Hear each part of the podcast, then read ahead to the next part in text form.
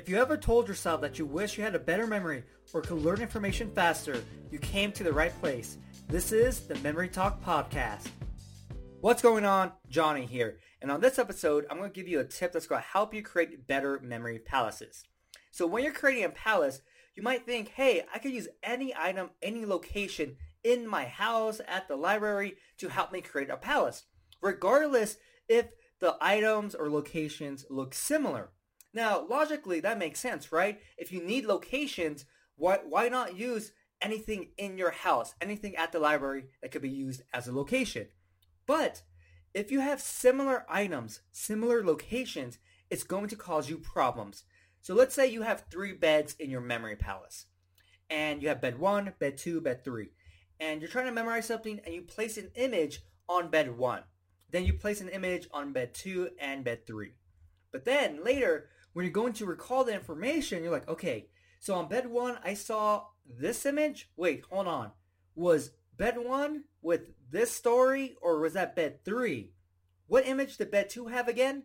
And so what happens is that you're mixing up your images and stories on the different beds because they're so similar. Yes, when you see it in person, the beds, it's very easy to make a distinction between them. But in your mind, when you're trying to memorize quickly, trying to create your memory palaces, you might just think, oh, there's a bed. Okay, there's another bed. And so when you place your images and stories, it's so easy for you to mix them up because the locations are practically the same. Unless you know you have a bed that's really crazy and different from all these other beds, then you could probably get away with you know two beds.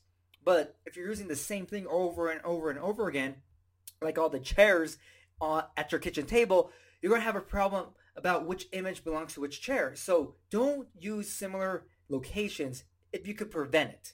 If that's the only um, kind of last resort you have, I guess go ahead, but make sure that you pay really close, close attention to how that bed feels or how that location feels and how it's different from the other ones because you need to have that difference in order for you not to mix up your images and stories be- between similar locations.